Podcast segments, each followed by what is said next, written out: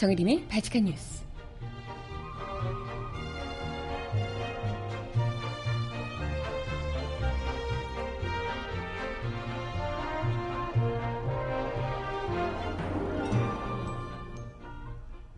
여러분 안녕하세요. 발칙한 뉴스 정혜림입니다. 오늘 김동연 기재부 장관 후보, 강경화 외교부 장관 후보, 김희수 헌재소장 후보에 대한 인사청문회가 동시에 이루어지는 이른바 슈퍼 수요일입니다. 야당은 뭐 추가 의혹들을 제기하며 송곳 검증을 하겠다고 벼르고 있다는데요. 글쎄 뭐 송곳 검증일지 헛소리 난장일진 두고 봐야겠죠. 벌써부터 김희수 헌재소장 후보에게 자유한국당에서 후보 사생활에 해당하는 휴대전화 내역, 통화 기록 내역을 요구하고 나서서 파문이 일고 있다고 하네요. 아니 무슨 이런 건 범죄 혐의 있을 때 요구하는 거 아닌가? 그냥 장관 후보 뭐 이런 인사청문회 나오시는 분들을 범죄자 취급을 하시는 건가? 참 이상해요. 음. 뭐 모든 게가 뭐 모든 게 나란다다니. 음악 듣고 와서 오늘 이야기 함께 나눠볼게요. 첫 곡 리쌍이 부르는 광대 듣고 오겠습니다. 신청곡 있으시면 주세요.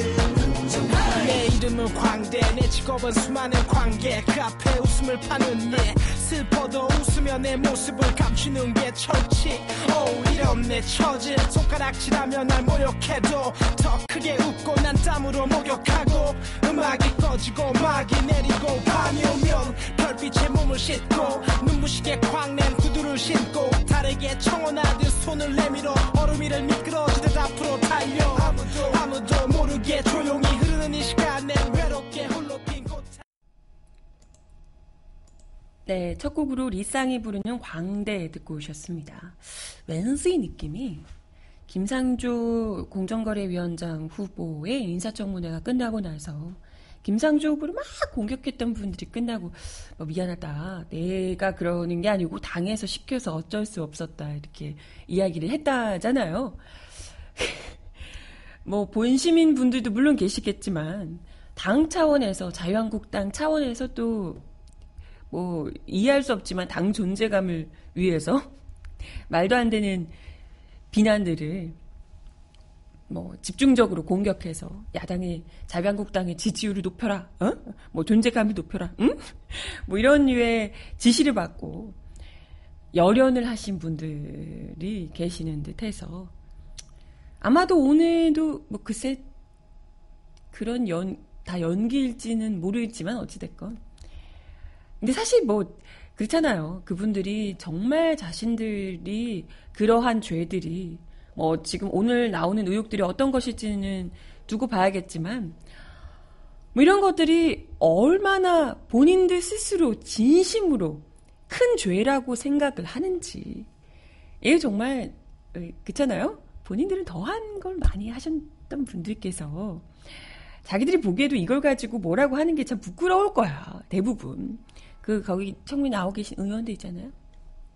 보니까 강경화 후보 그 청문회 있는 청문회 들어가실 분들이 어 장난 아닌 것 같은데요.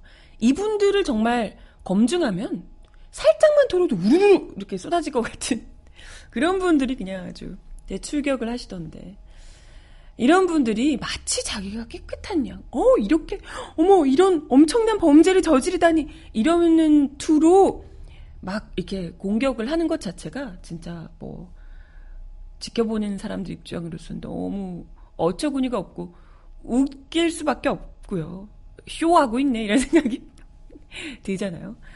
네, 아무튼 오늘 또 어떤 쇼들이 이어질지 한번 지켜봐야 될 듯해요.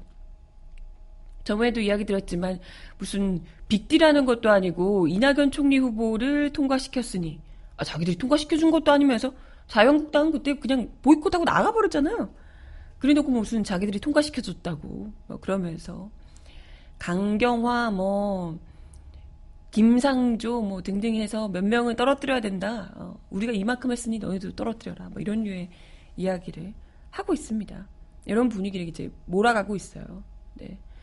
아, 정말 만약에 검증 과정에서 국민들이 납득할 만한 뭔가가 나온다면 충분히 아 진짜 이건 문재인 정부에도 좋지 않은 영향을 미치겠다 이런 생각이 드는 정도의 뭔가가 소명이 되면 이런 부분은 분명히 이제 본인들 본인이 스스로도 낙마를 하거나 아니면 국민 여론으로도 아 이건 못 봐주겠다 싶은 건 잘라내야죠 당연히. 근데 우리가 김상조 후보의 인사청문회 이런 걸 봤을 때 우리 얘기를 하면 할수록 자유한국당이 얼마나 자유한국당이 얼마나 뭣도 모르면서 질문을 하고 있는지 뭐 이런 것들이 오히려 김상조 후보의 미담을 계속해서 공개해 주는 듯한 뭐 이런 인사청문회가 돼서요. 그 한간의 얘기를 듣자니 김상조 후보가 너무 어처구니 없는 얘기, 말도 안 되는 얘기하면 이렇게 이렇게 표정 관리를 못 하시고 이렇게 계속 비웃으신다고 하는데 인사청문회에서 굉장히 많이 웃으시더라고요. 얼마나 말도 안 되는 얘기를 얼마나 많이 들으면서 기가 막히셨는지. 네. 사실 근데 다른 분들도 그렇, 그럴 수 있지만 특히나 김상조 후보 같은 분은 그 어떤 사람보다도 가장 무시무시한 재벌, 삼성 재벌 뭐 이런 쪽하고 싸우셨던 분이잖아요. 오랫동안. 아, 그 뒤캐고 이런데 삼성만큼 정보력 빠방하는 데가 있나요? 만약에 김상조 후보에게 뭔가가 약점이 있었으면 애전역에 삼성에게 잡, 잡아먹혔을 거예요. 근데 삼성이 그렇게 오래 쥐잡듯이 잡아도 안 걸렸던 인물이잖아요. 이걸로 그냥 다 끝 아닌가 이런 생각이 드는데. 네, 아무튼 뭐 김상주 후보뿐만이 아니고 오늘 이제 뒤이어서 하게 될 후보들도 부디 좀 지켜보는 국민들이 속 시원한 답변. 괜히 막 마치 범죄자 취급하면서 몰아가면 이분들이 대답을 얼버무리고 어버버하게 되면 어 뭔가 저게 진짜 큰 잘못인가 이렇게 좀 애매하게 느껴질 수 있거든요. 그래서 김상조 후보가 그러셨던 것처럼 상세하고 자신만만하게 본인이 정말 이제 의혹, 을 받고 있는 부분에 대해서는 확실하게 설명을 잘 해주시고 어, 또 그리고 정권 초기 장관 가장 또 힘이 센 초기에 정권 장관 후보로 또 헌재 소장 후보로 맡게 되는 만큼 지금 올라 있는 만큼 어떻게 이 정권에서 어떤 정책들을 대통령을 보좌해서 또 어떤 정책들을 잘 해나갈 예정인지 이런 것들을 좀 포부를 밝혀주시면 좋을 것 같습니다. 뭐 어, 잘 해주시길 기대하고요. 그런 가운데 오늘 제가 오프닝에서 잠깐 이야기 드렸지만 벌써부터 김희수 헌재 소장 후보자의 인사청문회가 어떤 방향으로 진행되게 될지 벌써부터 가늠하게 되는 어, 이런 이야기들이 서서히 나오고 있습니다. 사실 다른 분들도 있겠지만 김혜수 헌재소장 후보자 같은 경우에는 많이들 알고 계시겠지만 탄핵 당시 박근혜 그 탄핵 당시에 어찌됐건 최종적으로는 세월호 관련해서는 뭐 물론 잘못은 했지만 대통령으로서 뭐 업무를 충실하지 못했다라고 하기는 어렵다. 이런 이제 최종 결론이었잖아요. 세월, 세월호 건과 관련해서는. 하지만 김일수 헌재소장 후보자 같은 경우에는 이 역시도 분명히 박근혜에게 책임이 있다. 잘못한 것이다. 이, 이 부분 역시도 유죄다. 라고 분명히 이제 의견을, 소수 의견으로 냈던 분이고요. 그리고 뭐 전교조 비합법화가 되는 과정 이런 것에도 전교조 합법화를 주장을 하셨던 분이고 그리고 또 유명하게 또 통합진보당이 해산될 때 정당을 헌법재판소에서 해산시키는 것은 바람직하지 않다. 어, 이렇게 이제 의견을 그 어마어마한 그때 통합진보당 사태 때 어땠는지 기억하실 거예요. 그때 뭐 거의 뭐 올 이미 통합진보당 자체가 그냥 종북 빨갱이가 되어 있는 상황에서 그런 의견을 내기란 정말 어려웠을 텐데 그럼에도 불구하고 끝까지 어쨌건 자기 소신을 지켜서 의견을 내셨던 그런 분이라는 거죠. 그래서 뭐 탄핵돼야 또 분위기 전체가 탄핵 우르르 이런 분위기여서 또 이제 뭐 다른 분들도 뭐 그런 분들도 많다고 할 수 있겠지만. 근데 그 중에서도 어찌됐건 가장 그동안 여러 가지 이 판결들에서 가장 뚜렷하게 약자를 보호하고 약자의 편에 서서 그리고 최소한의 이 헌법의 가치를 정말 중요시하는 이런 법관으로 굉장히 이제 이름이 높은 분입니다. 그래서 이런 분을 문재인 대통령이 헌재소장 후보로 꼽은 것부터가 아 문재인 정부가 진짜 뭔가를 하려는구나 이런 믿음직한 생각을 가지게 했던 후보 중에 한 명이죠. 근데 어찌됐건 이 뭐 자유한국당 같은 자기들은 보수라고 하지만 우리는 극우라고 생각하는 그런 분들 입장에서는 굉장히 눈에 가시하지 않겠어요? 탄핵 때도 완전 뭐 이렇게 했고 동암치보다 사태며 정교조며 사사건건 얘들이 눈에 가시 같은 판결들을 내렸기 때문에 의견들을 냈기 때문에 굉장히 눈에 가시 같은 사람일 겁니다. 이런 사람이 헌재 소장 후보자가 되면 그러니까 헌재 소장이 되면 굉장히 뭔가 좀 마음에 안 드는 일들이 많을 것이다라고 예상을 하겠죠. 그러다 보니까 이분의 이 김희수 후보자의 인사청문회에 들어와 있는 이런 그 서면 질문들 이런 것들이요 굉장히 사상 검증적인 야 그걸 지금 헌재 소장 후보에게 사상 검증을 하는 듯한 그런 이야기를 굉장히 많이 묻고 있고요. 이것뿐만이 아니고 이건 무슨 범죄자 취급을 하듯이 통화 기록 내역을 1년치 통화 기록 내역, 휴대전화 내역을 공개하라고 요구를 했다는 겁니다. 이건 진짜 심각한 문제죠. 음, 백승주 의원, 자유한국당 백승주 의원이 바로 그 인물인데요. 물어본 인물인데요. 3차 서면 질의에서 김희수 후보자에게 후보자 및 배우자 명의 휴대폰 내역, 그리고 후보자 및 배우자 명의 휴대폰 최근 1년간 통화 기록 내역. 이건 정말 사생활적인 이야기잖아요. 근데 이걸 요구하는 구체적인 사유는 적시되어 있지 않습니다. 다짜고짜 그냥 내래요. 네 통화 다 깔아. 이런 거예요. 와, 그러는 본인부터 한번 까보시지. 내가 이렇게 깠으니까 당신도 한번 까봐라. 라고 해보시지. 어디 한번. 진짜 어처구니 없는, 아 휴대전화 이런 거는요. 이건 말도 안 되는 얘기죠. 아니, 만약에 정말 어떤 사안에 대해서 합리적으로 의심할 만한 여지가 있을 때는 이런 구체적인 내용 때문에 필요하니까 한번 휴대전화를 공개해 줄 수 있겠냐라고 물어볼 수 있겠죠.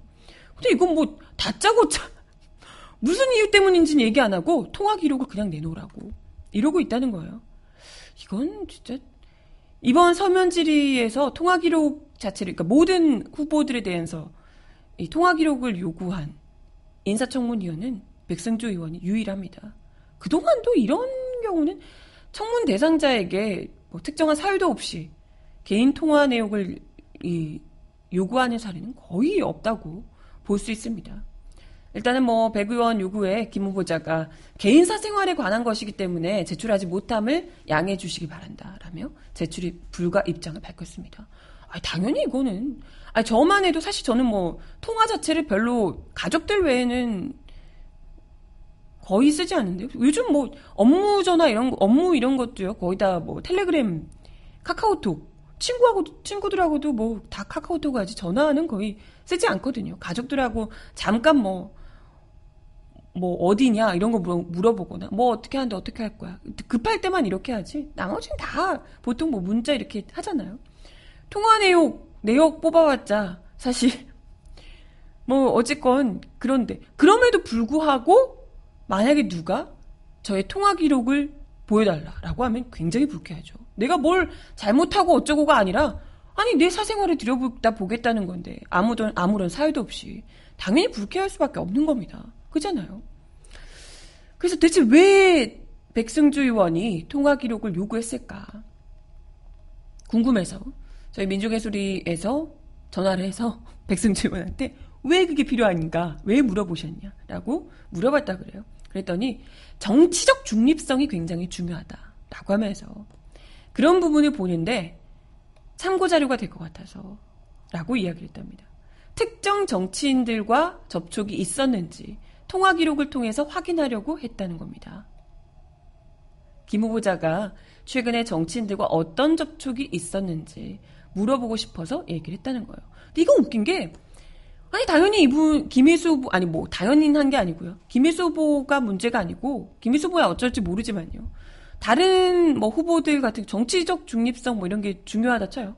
만약에 야권에 있는 어떤 정치인이랑 전화 통화를 한 부분이 있어 만약에 있어요. 무슨 내용인지 모르지만 통화 기록이 있어. 그러면 야당 정치인이랑 전화 통화를 했으니까 야권 성향이네.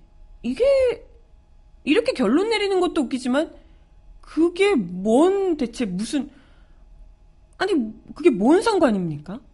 아니 그렇게 따지면 이전에 있었던 이명박근혜 정부 시절에 헌재 소장 후보들은 왜 통화 내역을 안 깠을까?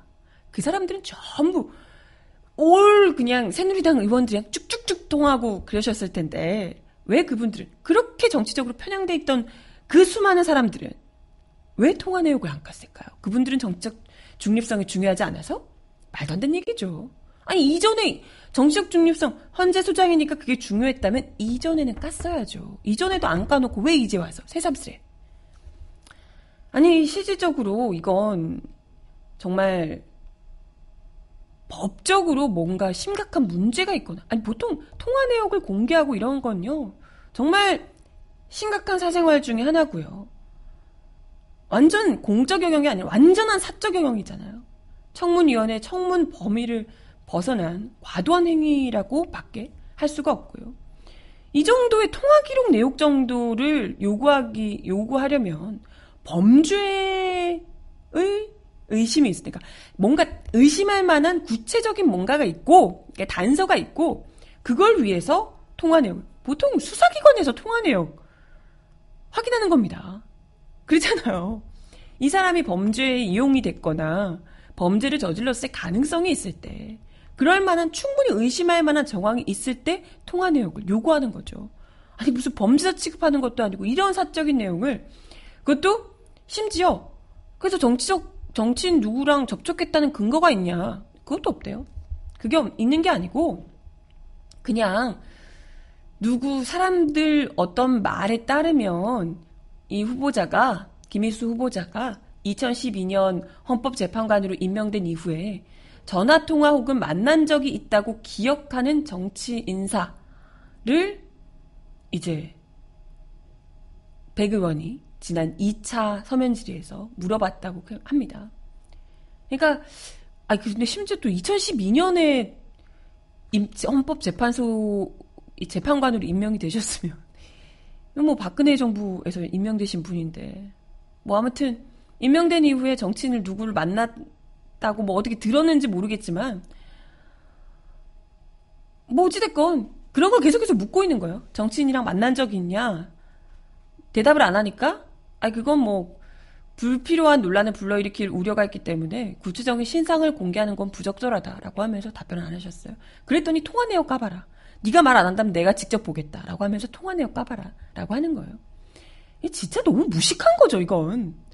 시, 그래서 아니 뭐 정황이라도 있냐? 누굴 만났다는 뭐 이게 사진이라든지 그런 거 있잖아요. 같은 자리에 있었다든지 뭐 이게 있어야지 이걸 합리적인 의심이라도 하는 거잖아요. 그런 게 있냐? 그런 얘기를 들은 적이 있어서 이러는 거냐? 물었더니 아니다. 점검하고 있다. 그걸 점검하고 싶으니까 통화 내역 까라는 거예요. 어처구니가 없죠. 어처구니가. 너 범죄 저질렀을 수 있으니까 내가 통화 내역 미리 줘봐. 라는 거나 뭐가 다릅니까? 이거는 그냥 아예 잠재적인 범죄, 이거는 뭐 정책 중립성 따위가 아니고요. 잠재적인 범죄자 취급을 하는 것밖에 되지 않습니다. 진짜 어이가 없는, 어이가 없는 행위죠. 이분부터 통화 내역을 좀 까보고 싶네. 대체 누구에게 무슨 이야기를 들으셔가지고 이러고 있는지. 참고로 헌법 17조는 모든 국민의 사생활의 비밀과 자유를 침해받지 아니한다. 또 헌법 18조 모든 국민은 통신의 비밀을 침해받지 아니한다라고 규정하고 있습니다. 이것뿐만이 아니고 이제 뻔한 거죠. 어느 정치인이랑 그래도 뭐 친하게 지내는 거 아닌가 이런 의심을 하는 이유가 사상 검증을 어떻게든 그러니까 이쪽 정치적인 색깔을 어떻게든지 씌우고 싶어 하는 거고요. 그러기 위해서 사상 검증을 굉장히 열심히 준비하고 계십니다. 특 이분 백승주 의원이요. 서면질이 물어본 내용들이 진짜 수준이 완전 학급 학급. 진짜 아우 시대가 어느 시대인데 벌써부터 아직도 벌써부터가 아니라 아직도 이런 얘기를 하고 있어요. 아니 분명히 문재인 대통령 그 후보 시절에 이런 얘기했다가 비난만 잔뜩 샀던 그 바른정당 유후보 뭐 이런 분들 있잖아요. 그럼에도 불구하고 또 이런 사상 검증을 하고 있는 거죠. 북한이 대한민국 국민의 주적이라는 주장에 대해 어떻게 생각하냐? 그러니까 주적이 누구냐 이게 또 묻는 거예요. 아주 단골 메뉴예요. 언제까지? 아우 누가 봤으면 그냥 북한 당장 쳐들어 올라가서 적화 통일 하고 싶어하는 줄 알겠어. 그런 건가요? 어? 뭐 뿐만이 아니라 정치적 성향은 진보인가 보수인가? 후보자가 생각하는 한국 전쟁의 발발 원인은 무엇인가? 난리 났네, 난리 났어. 뭐 김일성 나쁜 놈 한번 해보라고 시키겠어요. 좀 있으면 후보자가 생각하는 종북의 개념, 통합, 통합진보당은 동, 종북 세력인지에 대한 후보자의 의견, 후보자의 배우자가 과거 운동권에서 활동한 경력이 있다는 주장에 대한 의견. 야, 진짜 이런 대표적인 사상 검증 질문들을 줄줄이 하고 있습니다. 서면지리에서. 아마 본 청문회가 열리면 아마 정말 입에 담기도 어려운 진짜 저질스러운 사상 검증들이 너 빨갱이지? 물어보는. 아 대놓고 빨갱이지 물어보지 그래요 아주. 너 빨갱이지? 너 간첩이지? 이러지 그래. 그걸 물어보고 싶어서 그냥 입이 그냥 근질근질한 이런 분들이 아유 참 진짜 이 나라를 말아먹고 나라를 그냥 타국에 일본과 미국에 팔아먹지 못해 안달난 매국노들이 저렇게 많은데 그런 사람들보다 사상 검증을 좀 하지 그래요. 아, 저그니가 네 오죽 할 말이 없으면 이럴까 싶기도 합니다만은 중요한 건 그래왔자 그걸 아무리 해봤자 이미 우리 국민들 대다수가 그런 종북 공세 통하지 않는다는 거. 아니 문재인 대통령 보면 몰라요? 하, 참 답답하다 답답해. 음악 하나 더 듣고 와서 이야기 이어가 볼게요. 김정은이 부르는 나를 사랑했다면 신청하셨습니다. 나를 사랑해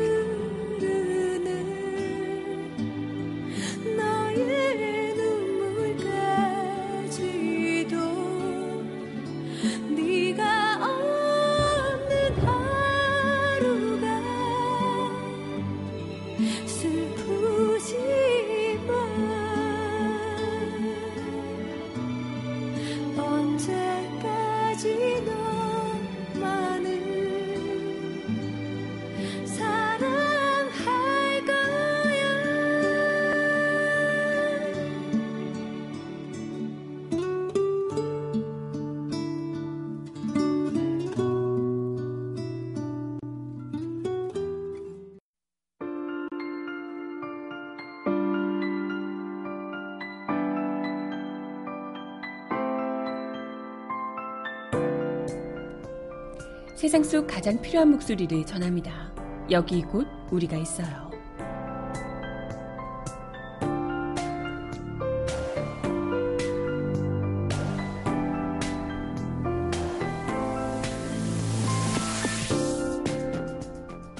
항일 의병과 광복군 그리고 그들의 후손 한국전쟁 참전 군인과 청년 베트남 참전 용사 파독 광부와 간호사, 청계천 여공, 5.18 민주화운동과 6월 항쟁의 시민, 서해 바다를 지킨 용사들과 그 유가족.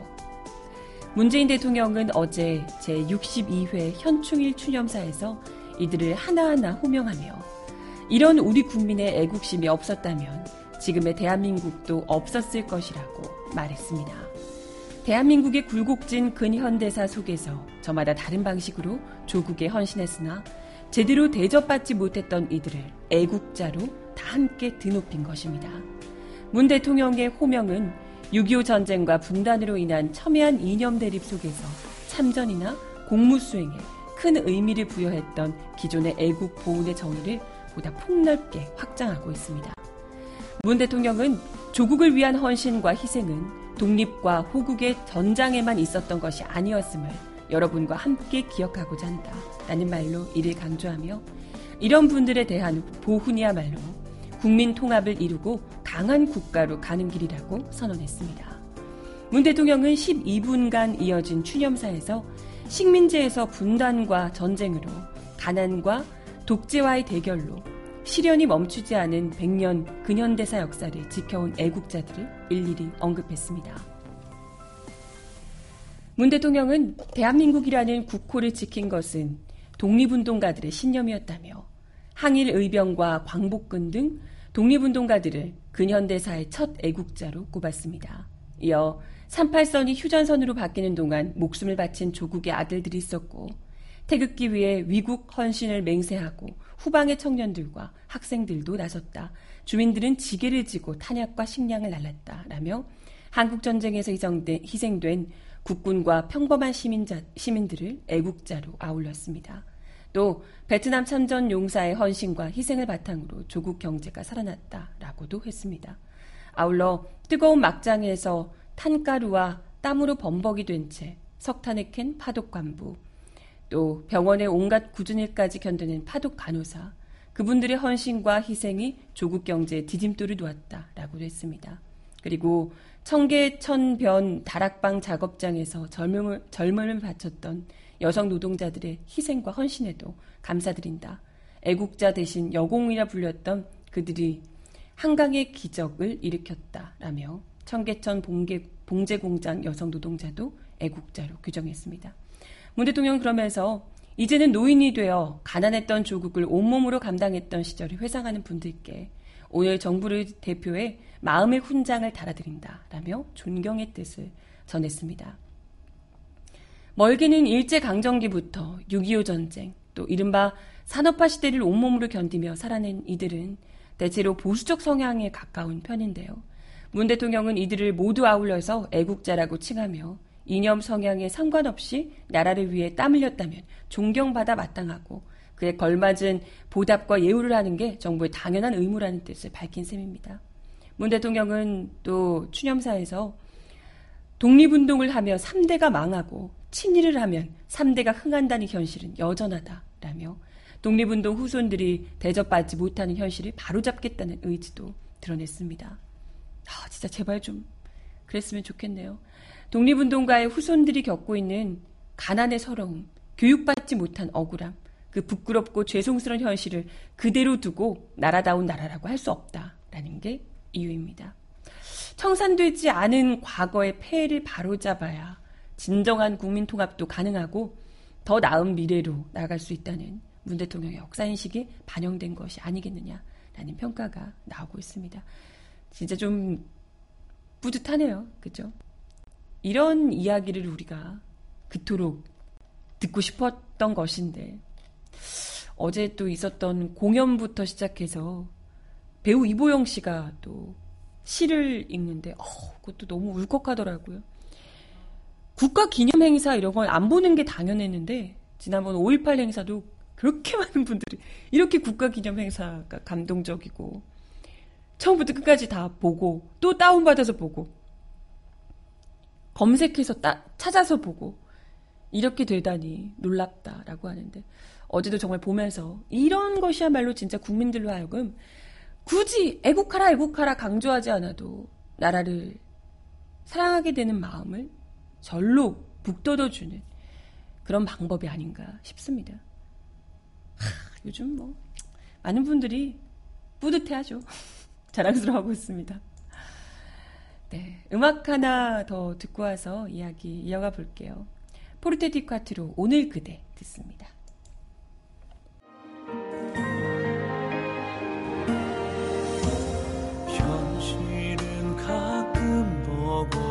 버거워도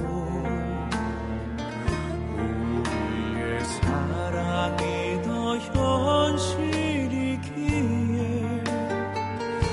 이겨낼 거라도 길은 밤이라서 이 걷는 길 세상을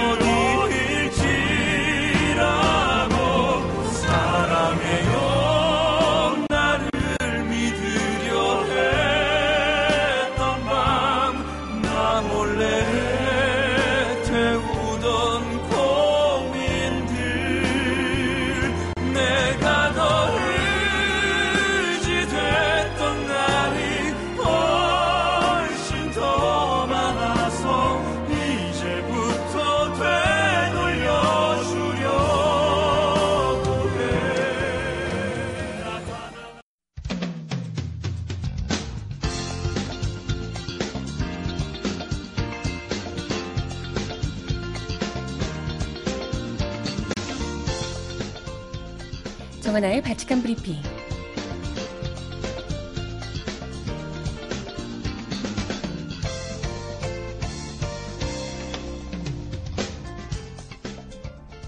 첫 번째 소식입니다. 김상조 공정거래위원장 후보자의 은사인 정운찬 동방성장연구소 이사장을 비롯한 각계 인사들이 김 후보자를 지지하고 나섰습니다. 박남훈 한신대 경제학과 교수, 전성인 홍익대 교수, 강철규 전 공정거래위원장 등 학계, 법조계 등 사회인사 498명은 어제 국회에서 기자회견을 열고 지난 몇십 년 동안 대학원생 연구실에서 강단에서 연구소 모임에서 학회에서 정책 토론회장에서 주주총회장에서 그리고 법정과 거리에서 김상조 공정거래위원장 후보자의 삶을 가장 가까운 거리에서 지켜보아 왔다며 비록 일부 경제 이론이나 정책 논점에 대해 김 후보자와 견해를 달리하며 지면이나 토론회장에서 치열하게 토론한 적도 많았으나 그의 소탈한 인품과 청렴한 일상생활을 높이 평가하며 강산이 변하는 세월 동안 교류를 지속해왔다라고 말했습니다. 이들은 그런 저희들로서는 이번 김상조 후보자에 대한 청문회 과정은 참으로 어처구니 없는 해프닝이었다. 이잡듯 샅샅이 뒤진 끝에 나온 김 후보자의 사생활은 우리가 평소 익히 알고 있었던 언행 그대로였다. 학자로서 또 과장으로서 지천명의 나이까지 나이에 이르기까지 조그마한 허물이 없을 수는 없겠지만 그 또한 김 후보자의 진솔한 사과를 보고도 용서하지 못할 정도의 내용은 아니었다고 지적했습니다. 이들은 이어 강남 음마아파트의 집주인이 청문회장에서 실거주를 증언하고 김 후보자와 관리비 이체 내역을 공개했음에도 위장 전입과 부동산 투기 의혹을 멈추지 않는 일부 언론과 정치권의 연민과 분노를 느끼지 않을 수 없었다며 일부 언론과 정치권이 자신의 정략적 이해 때문에 청렴하고 양심적으로 살아온 학자의 삶을 파렴치한의 치졸한 일탈인 양 일방적으로 매도하는 것에는 절대 동의할 수 없다고 질타했습니다. 이들은 김 후보자를 누구보다 옆에서 지켜보아온 사람으로서 이 자리를 빌어 김 후보자가 누구보다도 자기 자신에게 엄격한 삶을 일관되게 살아왔음을 증언한다며 정치권과 언론이 김 후보자의 인격과 도덕성에 대한 왜곡된 시선, 시선을 거두고 정략과 이해관계에서 벗어날 것을 촉구한다고 밝혔습니다.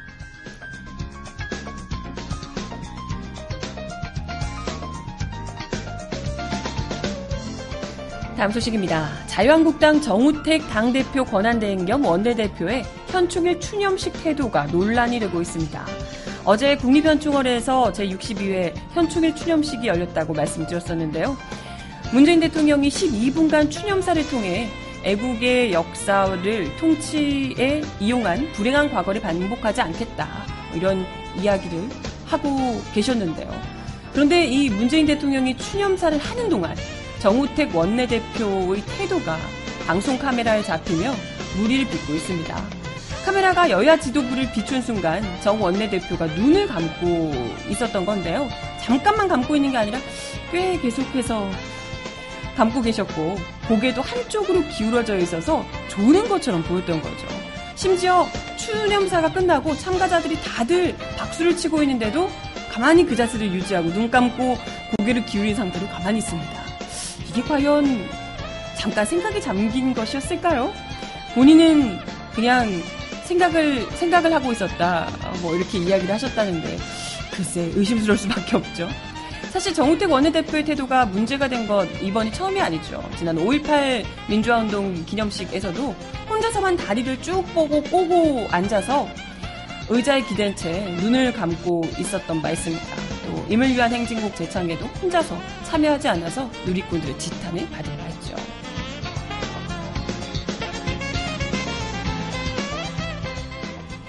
마지막 소식입니다. 대구환경운동연합이 어, 오늘 어제 낙동강에서 올해 들어 첫 녹조가 관측됐다고 밝혔습니다.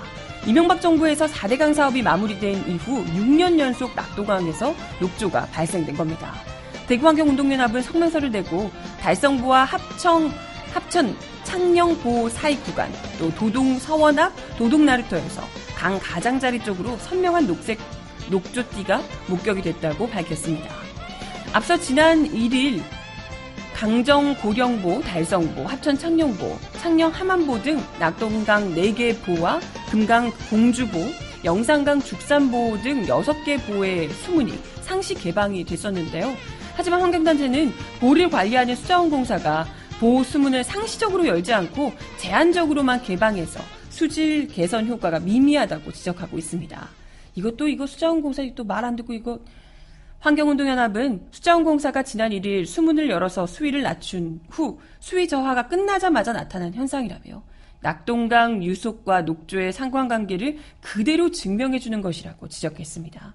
수자원공사가 수문을 소폭 열어서 수위를 약간 낮추긴 했지만 다시 수문을 닫으면서 유속이 느려지자 또 녹조 현상이 발생했다는 설명입니다. 대구환경운동연합은 국토부와 환경부, 수자원공사는 숨은 상시 개방이라는 문재인 대통령의 지시사항을 엄중히 받아 신속히 이행할 것을 거듭 촉구한다며 찔끔 방류하고 다시 수문을 닫아버리면 녹조의 창궐을 막을 수 없다라고 지적했습니다. 그러면서 지금이라도 보의 상, 보의 수문을 상시 개방해서 강물의 유속을 되살려야 한다라고 촉구했습니다. 음악 하나 더 듣겠습니다. 박미경 씨가 부르는 기억 속의 먼 그대에게 듣고 올게요.